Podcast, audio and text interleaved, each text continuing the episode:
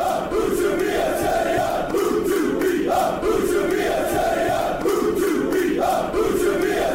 Hello and welcome to Striker Chat with me, Steven Striker. Joined down the line by David Harstriker. How are you doing, Dave? Not bad at all. How are you, Striker Chicken? yeah, good, thank you.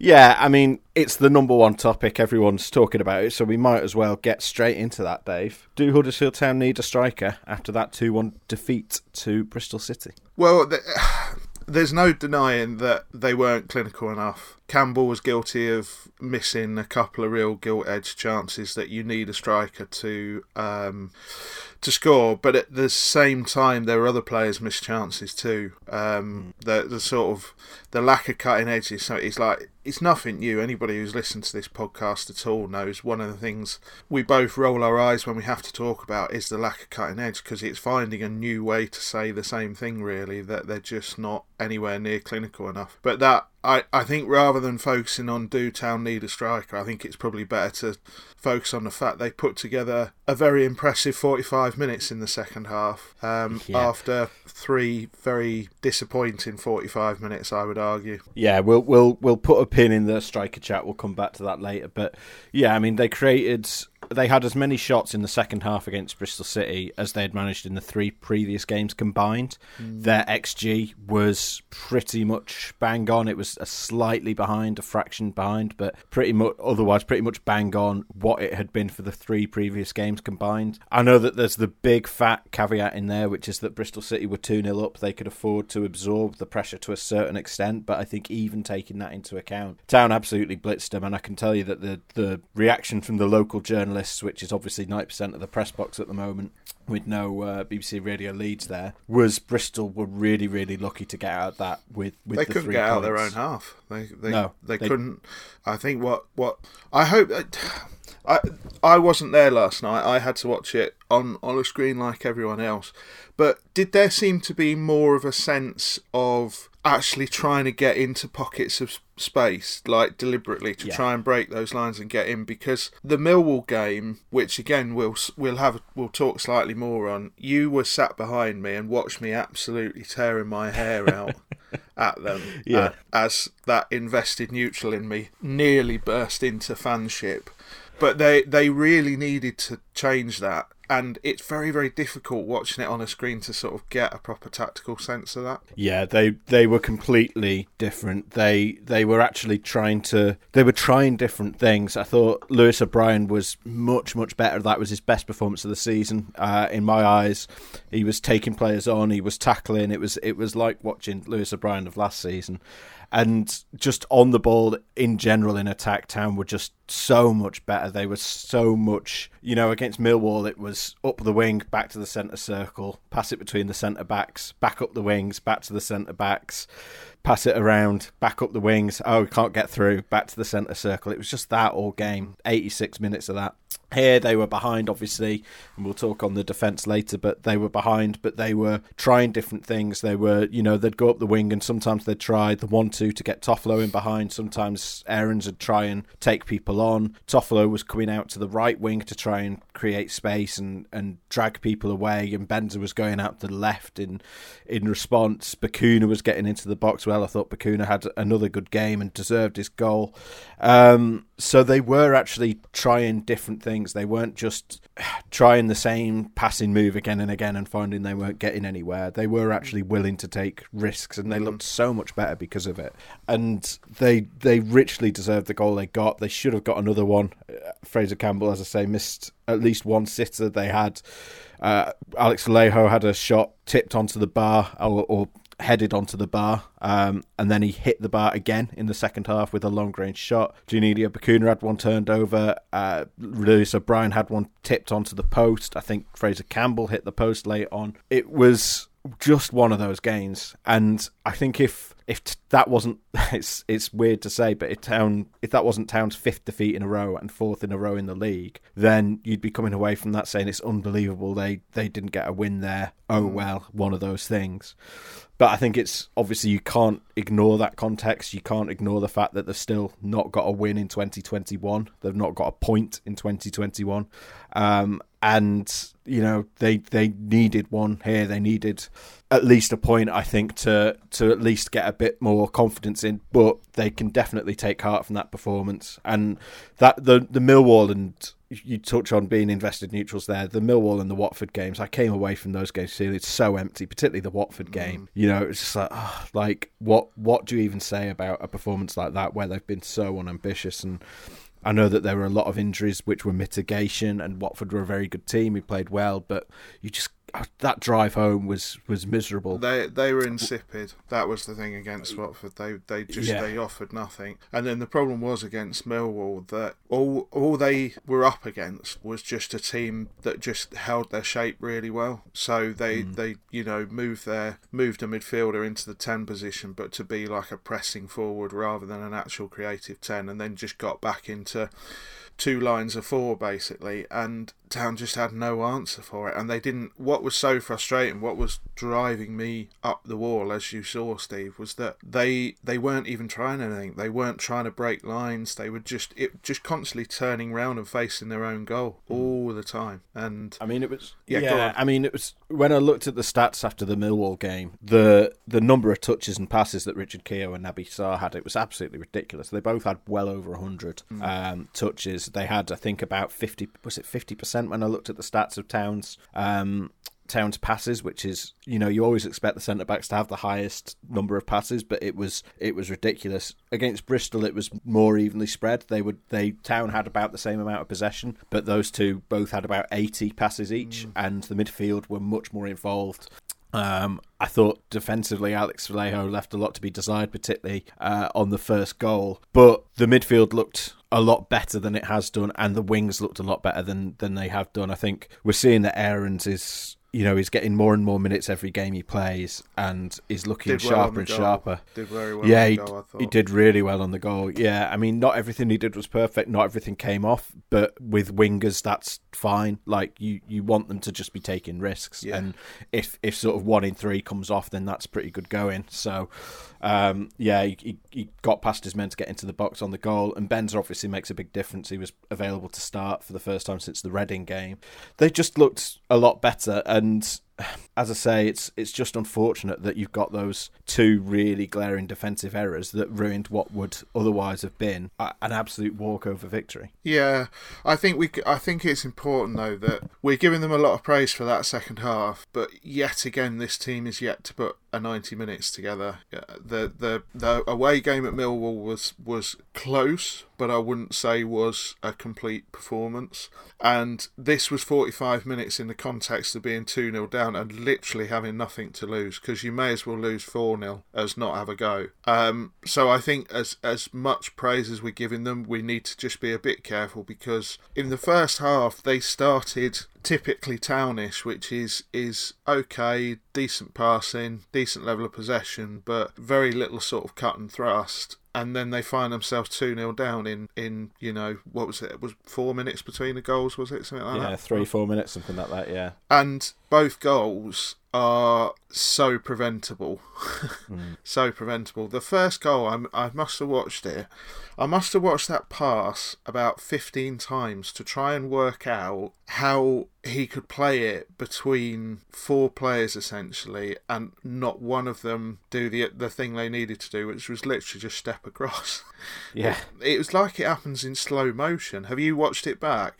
Yeah. I watched it on the day at half time. Um, I got it up on iFollow, and yeah, just no one just seems alert to it at all. Again, it's like a FIFA glitch. Like it's like it's like you just selected the wrong through. player. yeah Yeah, and and this is why I highlight Vallejo because he he has the opportunity, and this isn't the first time he's done this, and I think it's probably just a lack of match sharpness, but he's or, or just not being used to the pace of the championship or whatever it might be. Hopefully, it's that because the alternative is he's just not very good at defending. But he he has the opportunity to just step across and just just put his foot on the ball, and the mm. move's dead. And and he just sort of almost makes half an effort to sort of almost sort of dangle a leg towards it. It's it like he gets a shout, past. but I've Yeah. I've watched it a few times because I didn't know if he did get a shout, and I was going to say you know absolutely fair enough, but there's no shout on the audio that I can hear, um, and No, we we thought he looked offside, but Corberán said and Benza was playing him on. Was that was that correct? I, I wasn't able Yeah, to. I didn't think he was offside. I didn't think he was offside. I mean, the thing about Diédhiou, like I've had to admit my love for him on Andy takes that chance, and I've talked about him on this podcast before. He's he's I think he's probably my favourite striker in the championship, and he is basically he's either a nine out of ten or a one out of ten, and there shall be no in between. but when he's good, he can do things that no other player on the pitch can. But yesterday, I don't think he could believe his luck really, because the ball comes through to him in slow motion, and then I think Schofield racing out to the edge of the box was exactly the right thing to do. But unfortunately, it, it also that that one dummy just left him completely high and dry. Yeah. You know, there was there was absolutely nothing he could do, and I do wonder if if a keeper with 200 league games behind him may have just decided to take up a different position there. I'm not a goalkeeping analyst, so I don't know. Um, yeah, I th- I think if he'd been a couple of steps back, he might have been in a position to try and at least dive at his feet and try and win the ball as he Mm. went past him. Uh, is the only criticism I would have. But I mean, he was clean through one on one. Yeah. you'd ex- if the striker doesn't score from there, he's he's screwed it up really. So I'm not I'm not inclined to go too hard on Schofield. No, and the the errors in that goal come before it gets to the point where he's one on one. You know, they they like you hmm. just said it, it it just rolls between a sort of mass of players, all of them sort of looking at each other. But then the second goal, I don't like. I really try not to sort of pick on individuals on this podcast and have a go. And we look analytically and we, we do look for the caveats and we look for, for reasons why. I don't know what Naby Sarr's trying to do there. I don't know if he's trying to bring him down, if he's trying to body check him, if he's trying to lead. I've n- I, I, I- mm-hmm. no idea how he's trying to pick him up on that goal at all. Whatever he's doing doesn't work. yeah, he just he loses him, and this is I'm sorry to those who've read the five conclusions and who the the six of you that read the tactical piece that touched on it before then. But um, there was um the town have a problem around the corners of the box, um, and it's something I was looking for something else. I was looking for where their defensive line was a few weeks ago when I was looking at some of the goals that they've conceded in different match situations. But the one consistent thing is those corners of the box are a, a problem for them. If a player either comes from the wing or goes out to the wing, f- sort of around 20 yards from goal, that it, it quite often gets lost whether it's meant to be the fullback picking him up or the centre back picking him up. And we saw a bit of that confusion again. So I think Sarr sort of punts it in the air, gets it half clear, and Diédhiou is um, is Toffolo's man at that point. But Toffolo basically hands him back because he's he's meant to be Sarr's man there when the ball comes back towards the town goal. He's he's Sarr's man, and Sarr just isn't alert to the fact that he's there at all. He just completely switches off, and by the time he realizes that that Diédhiou's got him behind him, it's it's way too late. He's he's through basically one on one with Schofield again. It's a great finish, to be fair. Finds the the far bottom corner, but yeah, I mean. It is a an issue, Naby Sarr, I think, and sort of the, the comment we've made before is if he didn't have this sort of trait, this this constant shooting himself in the foot every sort of two or three games, then he'd be playing at a much higher level, and, and you almost have to accept it to an extent. Um, but I don't know. I think even then, that is that is a, a, a poor error.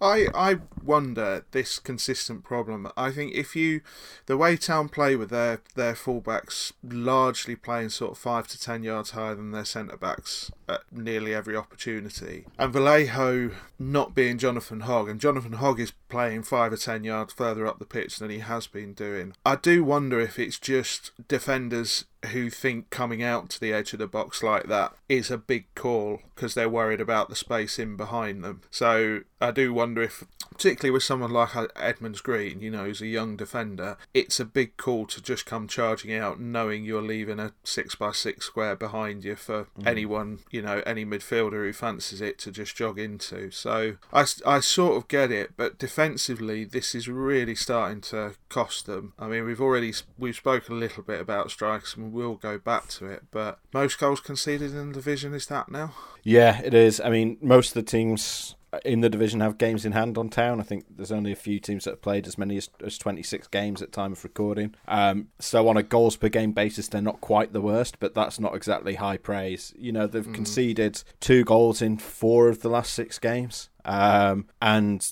you know, th- this is the thing that's sort of bothering me a bit with the, the, the striker chat and people saying, well, sign a striker, sign a striker is, I get it. I, I understand where that impulse comes from, but they've got four or five other problems that they can solve that would make their need for the striker so much less. And I think people have almost bought into the idea that, well, this is a team, they play attacking football, they're going to concede goals.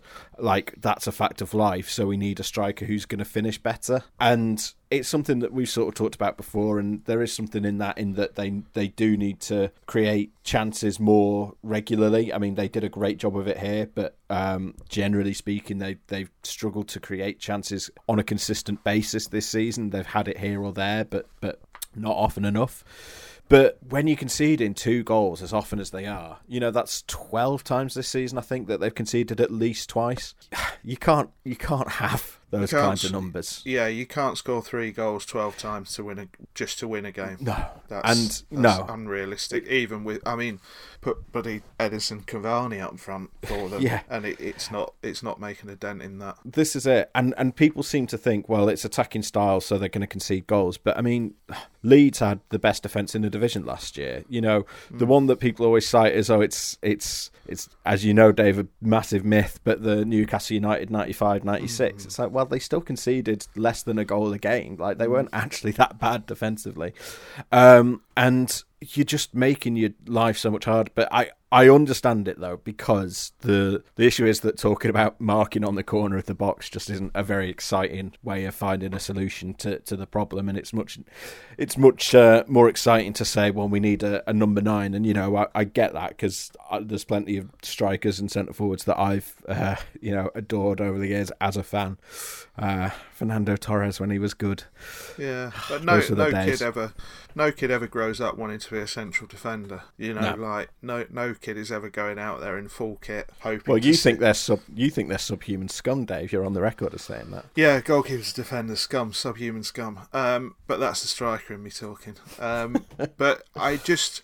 Uh, that that lack of a cutting edge though is costing them but the the it's the combination of the two and you have to one i think is easier to sort than the other. I mean, defensively, I think it go a long way just to basically play the same four for five games in a row so they can yeah. develop some sort of understanding because now we've introduced Vallejo into that sort of defensive mix because obviously he drops in to split the centre backs after Hoggy's injury. We've got Keogh now as well. We've had Edmonds Green. We've been through every defender in the club and every partnership we can mm. possibly have at this point of the season, including Crichlow. It would go a long way just to have a settled back four uh, yeah. for five or six games and just let players play next to each other and, and learn from that. I think my issue with Keogh and Sarr playing together is that I'm not sure they're a great partnership, so I'm not sure that's the one longer term, but it looks to be the one for right now. So maybe the thing to do is just persist for another two or three games.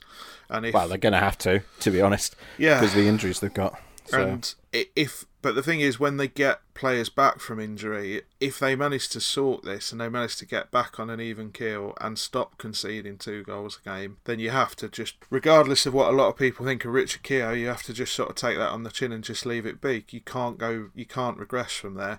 And then you can look at some of the other problems. But the other side of the whole striker issue is that it it's January and people think, oh well, the transfer window's open, so you can yeah. just go and buy one. Who's available? Who yeah. uh, who's available? available right now for proper money, so not ridiculously inflated, who is can come in and hit the ground running, you know, tried, tested, it's going to cure all the problems.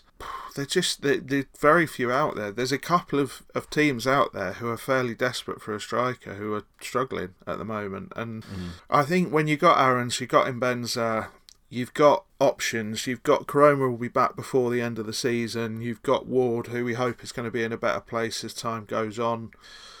I just It's not that it's not a priority, but they've got to sort that defensive line out. They really, I really think have. I think it's the number one priority for the summer. And you, you touched on Danny Ward there. It's worth saying Campbell was meant to be the second choice striker coming into this season, from Yeah. what I understand. You know, they they had hopes that Ward was going to be their starting number nine.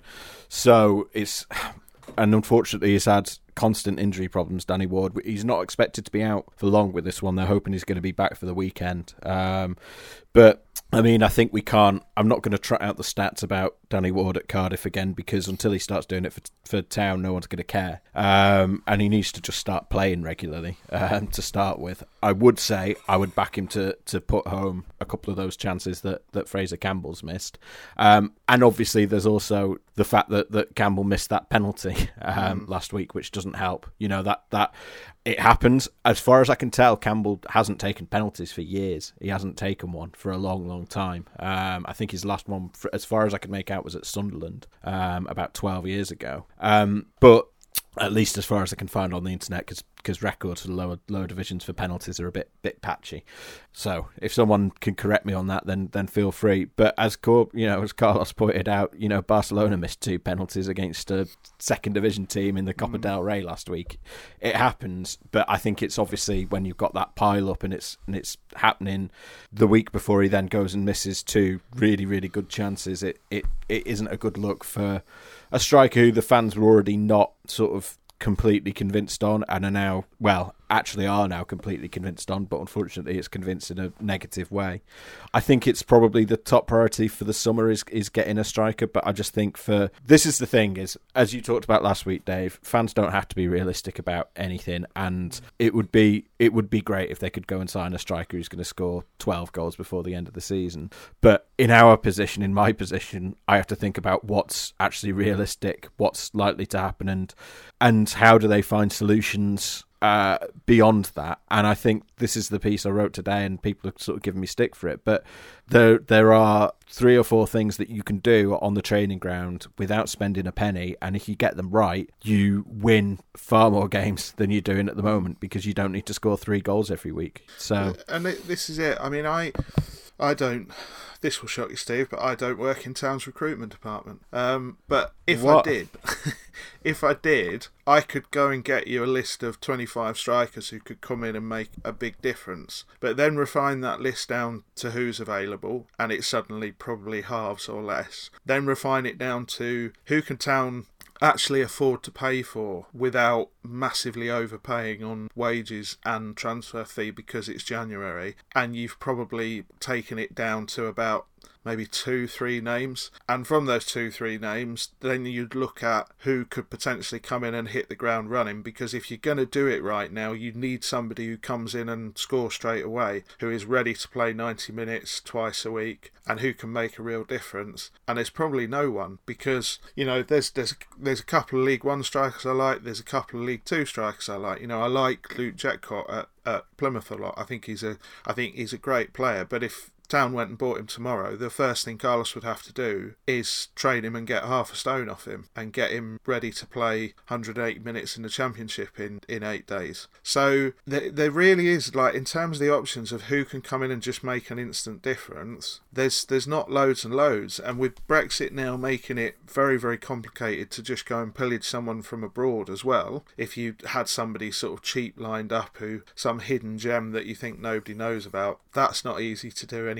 either. So it, it's just it's an incredibly complicated part of the puzzle to solve really a striker at this point. So you've got to look at right where's easier. Okay, let's stop conceding goals. Let's try and give the goalkeeper a bit more protection. Let's let's decide if Vallejo is the man for that position going forward. I'm not totally convinced. I actually think he looks quite good when passing forward, if I'm honest. yeah, he I does. Yeah, he- it's uh, just the defensive side I'm less convinced. Yeah, of. the defensive side, he doesn't look comfortable to me dropping in.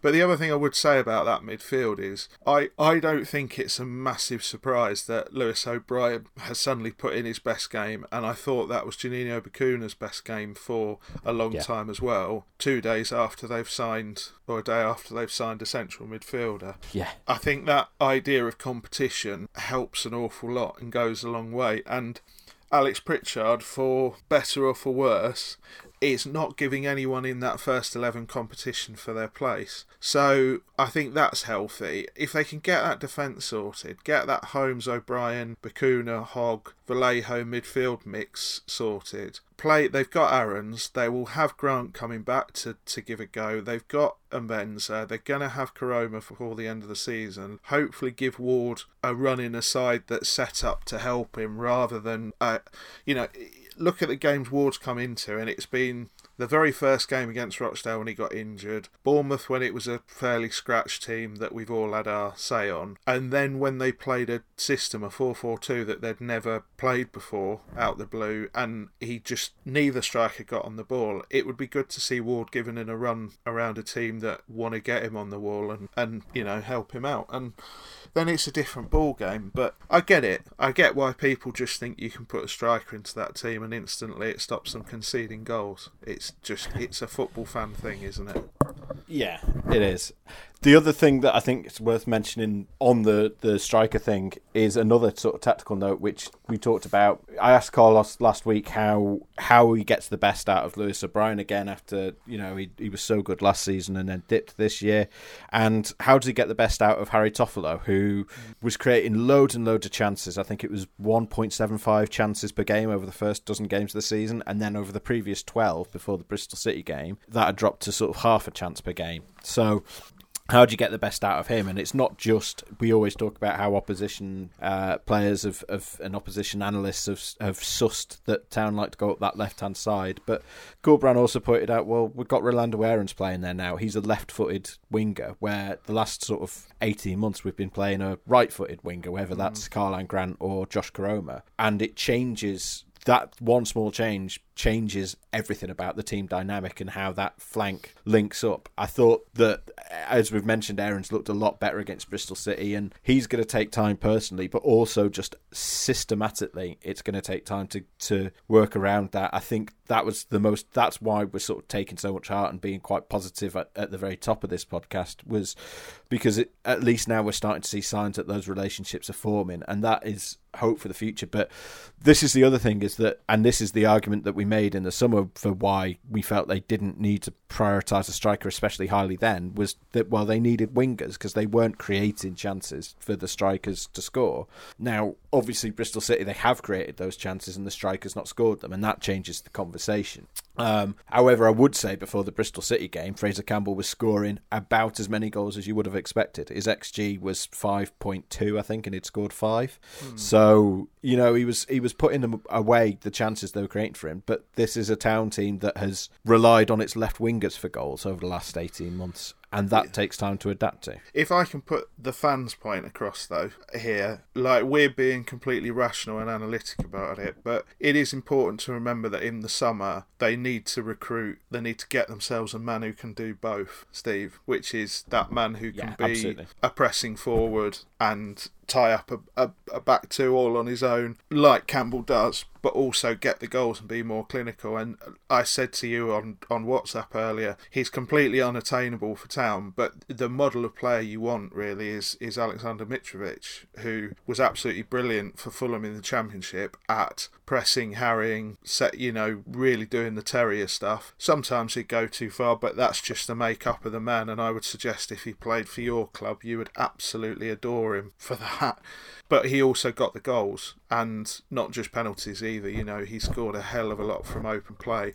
So the, the options are out there and they do they do exist. And I think from the fans' point of view, they would like Fraser Campbell to be everything mm. possible. And it's just it's not going to happen because Fraser Campbell is is closer to the sunset of his career than the dawn. And what he does, he does really really well. But there is a, a limit to that. You know, he, he just he can't. It's not that I don't think he's capable of scoring more or anything like that, but I just don't think he can do. He can play three times in a fortnight in this role, doing everything he does, and you can get much more out of him. I think Town are sort of milking the near on the maximum out of him, to be honest. Mm. I.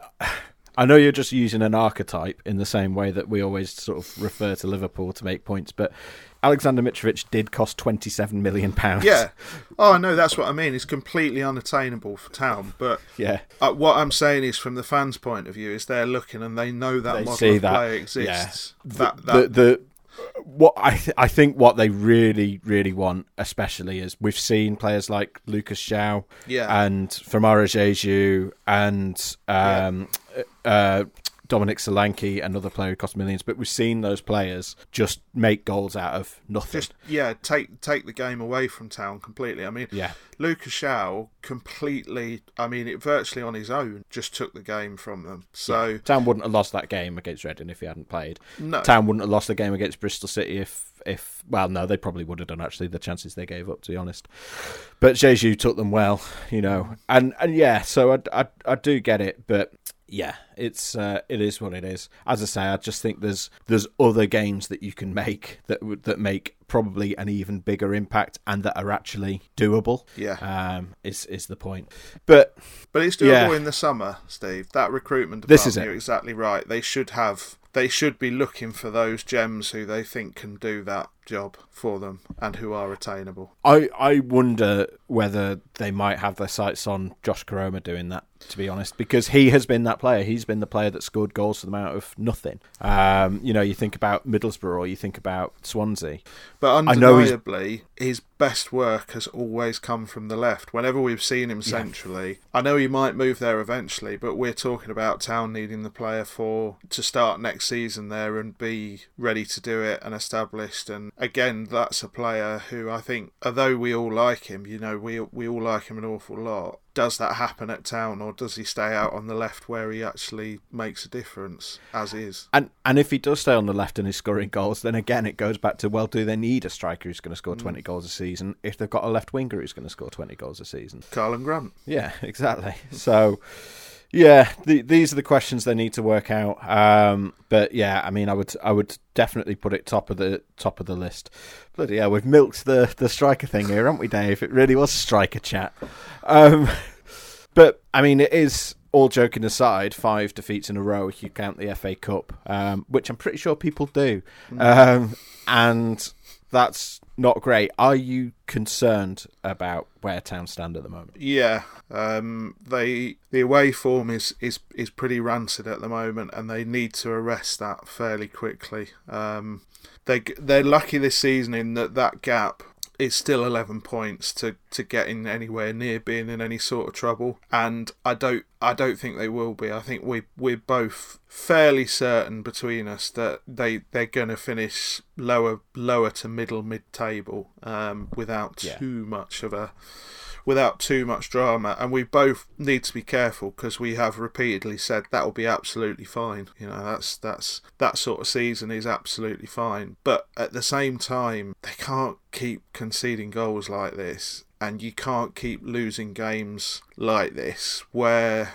the Watford and the Millwall games were, were really demoralising. You know, you were flat after it, I was flat after it, and we're not fans. You know, we are invested neutrals. So it didn't take much of a look round Twitter to see what the fan base felt about it. Last night, I think a lot of people felt a lot better about it, but there was still there's still a lot of worry. I'm not worried about them from relegation point of view. I'm worried that they need to rally and finish the season in a better place than they are right now because what Huddersfield Town have done historically is they often suffer from hangovers. So they will often take one season into the next season. And really, this summer needs to be a bit of a reset because they're going to get the final, they're going to get that wage bill down to where they're more comfortable with it. They've got to recycle a lot of that squad and decide what they're doing. There's going to be a Yeah. decent level of recruitment. They really need to finish the season in a better place, better run of form, just better mentally everyone, so that they can start next season on the front foot and get into a, a good place early on because it's very, very easy for Huddersfield Town as a club to, to suffer long term. So they need to just arrest it from that point of view. I don't think they're going to be in relegation trouble, Steve. I really don't. Just more than anything by virtue is I just think there's far worse teams than them in this league. I don't I don't know what your opinion is on it, having seen a lot of championship football, but I don't think this is a great championship this year. No, I mean Derby are in trouble. Um, I know they've just appointed Wayne Rooney and they've had a, a little bit of a bounce, but but they they've got a lot of issues off the pitch. Obviously, Sheffield Wednesday have been struggling. Uh, Wycombe don't look any great shakes. Um, so yeah, there's there's a few teams down there, and I think this is the sort of the thing I've, I've repeatedly said sort of since that that game, uh, the Bristol City game, is I think if they play like that the rest of the season, including the mistakes, they probably go back to what they were doing before Christmas, which is win lose win lose win lose, and that's that's fine. That'll that'll see them more than safe. Um, I, I agree with you. I'm not I'm still not too concerned about relegation. If that had been another performance like Watford and Millwall, then I I would be starting to think otherwise. But I think that that performance has sort of borne out what we were saying about having players back from injury and what a big difference it would make to have Aarons up to speed and, and Benta back in the side and you know all of these things. Duane Holmes is obviously now going to come in as well, and we've not even talked about him, but I really really like the look of that signing. Uh, he's he's brought he, he's going to bring a lot of um, drive from the midfield. He, he loves to carry the ball. He loves. To, he's one of the best central midfield dribble. I mean, he was his his dribble completion rate last season was better than Emile Smith Rowe's. Um, mm. You know, he was he was one of the best in the championship at it. So, um, and he's he's tenacious in the tackle. He's he's quite a similar player to to Lewis O'Brien, uh, but just sort of a slightly more mature uh, Lewis O'Brien. Uh, obviously, being 26, he's, he's four years older. He's had a, a, that little bit more experience, so he could make a, a, big difference. He's a good option to have, uh, and uh, I think Bacuna's return to form could be ah, bloody hell. This is famous last words because we've we've hyped him up before and then been disappointed. But we know that Bacuna is a player who thrives on confidence. And I think having got that goal, you could well see him go on a little bit of a, a run of goal scoring form now, mm. um, because that traditionally has been how he has been, um, and it's been really good. I mean, we talked over Christmas about the fact that his GPS stats had been a lot better. He was um, objectively starting to work a lot harder. Um, on and off the ball, and he's starting to see the rewards of that. He that got him doing that. The start of that got him up to being sort of a you know worth his place in the side, and mm. I think hopefully that Bristol City performance is the start of him actually going on a good run of form. And as you say, Duane Holmes coming in is that extra level of competition. So, but this, I think. Go on. This league, though, it doesn't. When I say about getting themselves in a better place, it, it doesn't take much. I mean, if you look at this league now, if they'd have turned two draws into wins, there'd be 12 and we'd all be saying regardless well that's that's a brilliant performance with you know because fans fans can't have it both ways they can't perpetually say that the squad is too thin and etc but then say you know we're, we're not high enough up etc and not celebrate the success so they're not far off it's like i just i just feel like it's fine tuning it's getting that defense to yeah. stop conceding getting that midfield a midfield three that they're comfortable with and just having a settled 11. Aarons is going to break down with a muscle injury at some point in the next few weeks because he's never played five games in a row in his professional career and he's adapting to a new training regime. But apart from that, they need to really sort of keep like eight names the same on the team sheet and just try and get a try and get some consistency going. I don't think they need to worry too much about what's below them. I think the the teams you mentioned, I think Wycombe and, and, and Wednesday are going to do very, very well to get out of the position they're in. Um, Rotherham, I don't think, have got any goals in them whatsoever. And then you've got that sort of Derby Forest. Birmingham are the ones I would keep an eye on because I think they are absolutely rotten, Birmingham. I think oh, which which means they're going to plunge for the playoffs now if your yeah, uh, record yeah, with Wigan any, last year is anything to go by. Anything like the Wigan law. Um, so I, I don't think they need to look too too worried over their shoulder, but it, it's just I, I feel like mentally they need to get 90 minutes put together so that the fans and everybody else can come away and say yeah do you know what we can still see where the project's going we can still see the benefit to all this we can still see that we're turning sterile possession into something better something more because that's where they've been before but it's a big couple of weeks coming up, I think, because Stoke at home is a, is a horrible game, in my honest opinion, because Stoke are just a complete. Like, who knows what you're going to get out of Stoke when they turn up? They may be absolutely brilliant, they may be absolutely turgid. They're, they're a really odd side.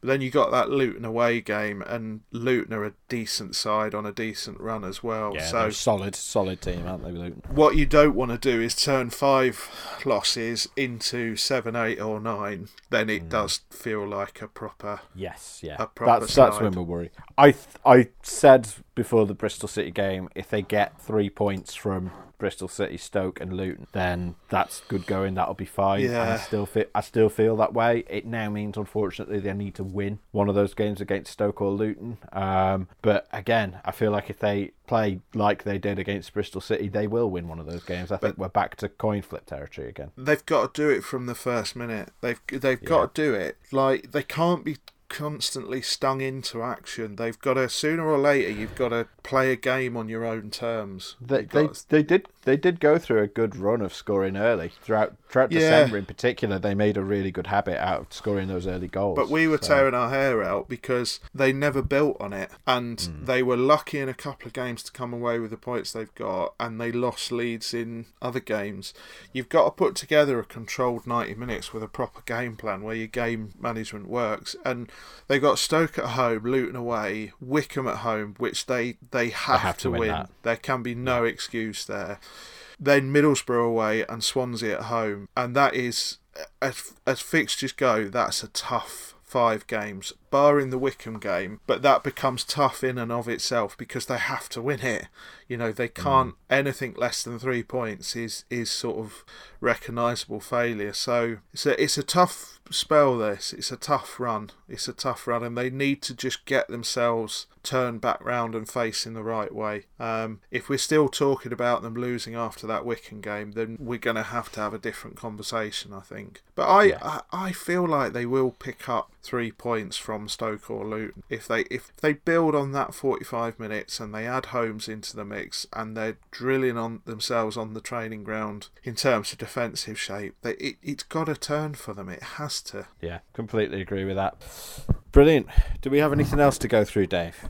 No, Cool. Right, short and sweet. I feel like again another fruitcake of an episode, nice and dense. I think we packed in quite a lot into a short spell there. Thanks for joining me as usual, Dave. Where can people get you on the Twitters? Uh, at David Hartrick, which is H A R T R I C K. Just so you know, I don't like fruitcake. Do you I not? It's, no, I think it's absolutely mean. It's just currants and crumbs, both of which are a waste of time.